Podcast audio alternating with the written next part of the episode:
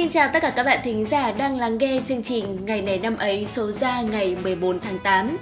Các bạn thân mến, trong thời điểm giãn cách xã hội như hiện nay, khi không được ra bên ngoài để tham gia những hoạt động thể chất, tập luyện thể dục thể thao, thì hãy tự tìm cho mình những cách rèn luyện phù hợp ngay tại nhà.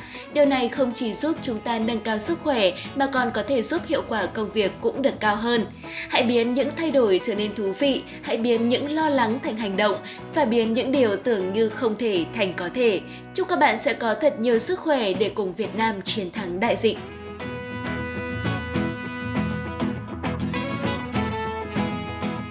Các bạn thân mến, ngày mười bốn tháng tám là ngày thứ hai trăm hai mươi sáu trong năm. Chúc các bạn thính giả có sinh nhật trong ngày hôm nay sẽ tận hưởng một ngày đặc biệt thật trọn vẹn. Chúc tuổi mới sẽ có nhiều may mắn và niềm vui. Chúc cho mọi dự định được thực hiện một cách thuận lợi.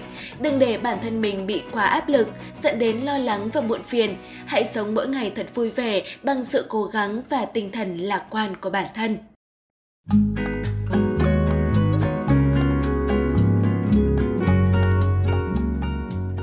Và như thường lệ, bây giờ hãy cùng lắng nghe món quà ngày mới của chúng mình. Đó chính là một câu danh ngôn ngắn gọn nhưng có sức mạnh cực kỳ to lớn. Mỗi câu danh ngôn đều thể hiện tinh thần, trí tuệ và trải nghiệm của cổ nhân. Bởi thế chắc chắn sẽ có ít nhiều giúp ích cho cuộc sống và cảm xúc của chúng ta. Và câu danh ngôn của ngày hôm nay đó là: đừng bao giờ gọi người đang yêu là kẻ bất hạnh, bởi ngay cả tình yêu chỉ có từ một phía và không được đáp lại thì vẫn đẹp theo cách riêng của nó. Bạn thân mến, đọc câu danh ngôn này xong, bạn đã cảm nhận được rất rõ ý nghĩa của nó rồi đúng không nào? Tình yêu là điều tuyệt vời nhất mà cuộc sống ban tặng cho chúng ta. Dù cho tình yêu đó trọn vẹn hay dở dang thì nó cũng mang lại cho chúng ta những trải nghiệm, những kỷ niệm, những nghĩ suy, những mong ước và những hy vọng. Đừng bao giờ nhìn vào những người đang yêu đơn phương, những người đau khổ, tổn thương vì tình yêu mà thốt lên rằng thật bất hạnh.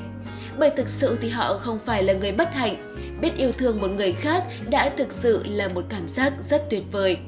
Họ đã có những ngày đội mưa đội nắng chỉ để nhìn thấy một nụ cười, chạy khắp phố phường chỉ để tìm một cuốn sách mà người đó thích, hay chạy tới tận hai mươi ki lô mét chỉ để mang đến cho người ấy một ly trà sữa. Và họ không mong được đền đáp, họ làm vì họ muốn như thế và chẳng bao giờ tiếc nuối. Tình yêu không phải lúc nào cũng đến từ hai phía, có rất nhiều người yêu đơn phương và họ đã từng cảm thấy hạnh phúc với điều đó. Hạnh phúc trong tình yêu không phải là chưa từng đau khổ, chưa từng chia ly, chưa từng tổn thương, chưa từng rơi nước mắt. Hạnh phúc đôi khi đến trong khoảnh khắc khi chúng ta vượt qua được ranh giới của sự cố gắng níu giữ và buông bỏ, lạc quan và bi quan, chấp nhận mọi thứ đến thật nhẹ nhàng. Khi yêu thương thực sự, người ta sẽ biết cách để bình thản bước qua nỗi đau. Chuyện gì đến cũng sẽ đến, sống nhẹ nhàng, tình yêu cũng sẽ giản đơn. Vậy nên, dù cho con tim của người đang yêu đôi khi có một vài khoảng trống, vài đường xước ngang, thì chỉ cần họ không tàn nhẫn với chính mình thì họ sẽ không phải là kẻ bất hạnh. Họ chắc chắn sẽ có những ngày hạnh phúc ở phía trước. Chẳng phải đã có rất nhiều những tác phẩm âm nhạc, văn học rất hay nói về tình yêu đơn phương hay sao? Rõ ràng khi nghe xong những tác phẩm đó, mỗi người đều cảm thấy có rất nhiều cảm xúc, dù cho có thể mình chưa từng trải qua một chuyện tình như vậy. Còn về tác giả, chắc chắn tình yêu đó đã mang đến cho họ cảm hứng để sáng tạo, để sống thật lãng mạn.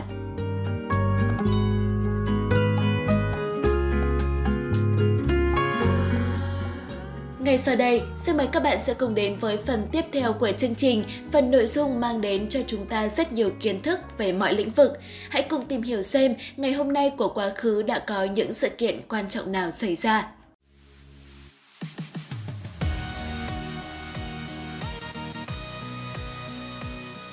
Chào mừng các bạn đã quay trở lại với chuyên mục Ngày này năm ấy. Hiển Vy và Thảo Nguyên Hân Hạnh đều là người đồng hành cùng các bạn. Hôm nay ngày mười bốn tháng tám, ngày thứ hai trăm hai mươi sáu trong năm.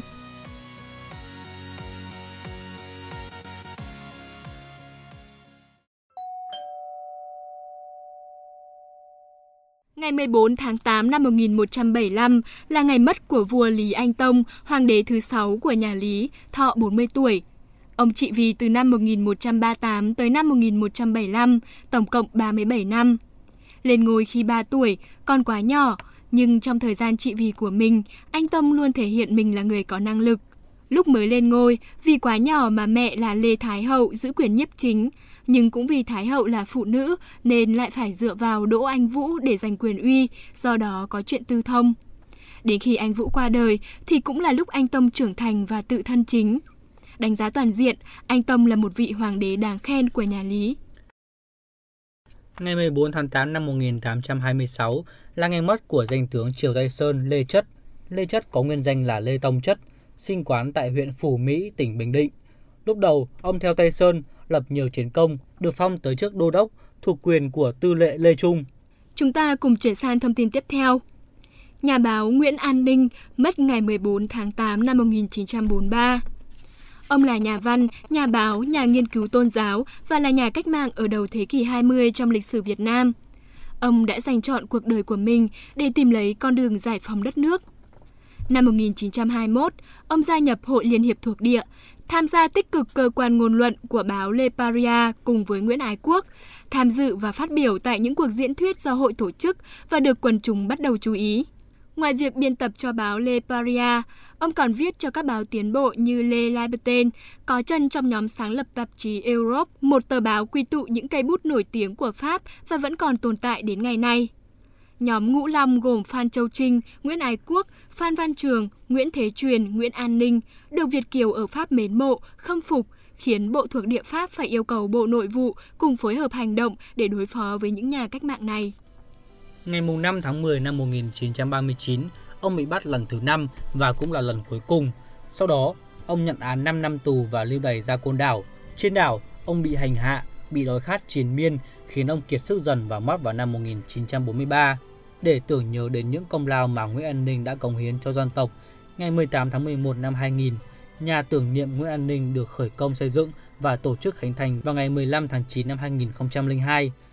Nhà tưởng niệm nằm ở phía tây bắc thành phố Hồ Chí Minh, thuộc phường Trung Mỹ Tây, quận mười hai, với diện tích khoảng ba nghìn mét vuông.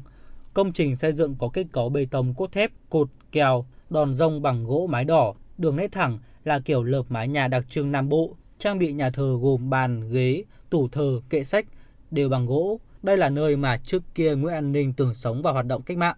Trong cuộc đời của mình, Nguyễn An Ninh có hai người vợ.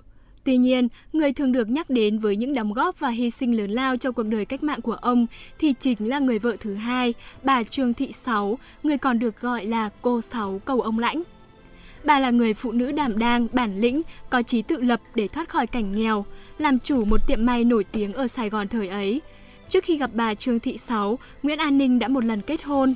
Bà Trương Thị Sáu đã từng chứng kiến cảnh chồng bị bắt giải lên xe cây, cảnh ông tuyệt thực đến thập tử nhất sinh. Bà còn phải đối phó với những thủ đoạn mua chuộc hèn hạ của kẻ thù. Tuy nhiên, tất cả những điều đó đã không làm thay đổi được tấm lòng kiên trinh của bà Trương Thị Sáu dành cho Nguyễn An Ninh.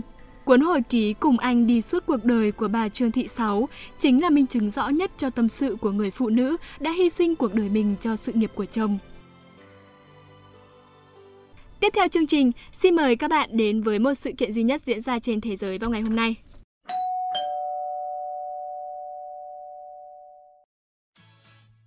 Kỳ Thế vận hội trẻ lần đầu tiên khai mạc tại Singapore vào ngày mười bốn tháng tám năm hai nghìn không trăm mười. Đây là một sự kiện thể thao quốc tế có quy mô tổng hợp do Ủy ban Olympic quốc tế tổ chức.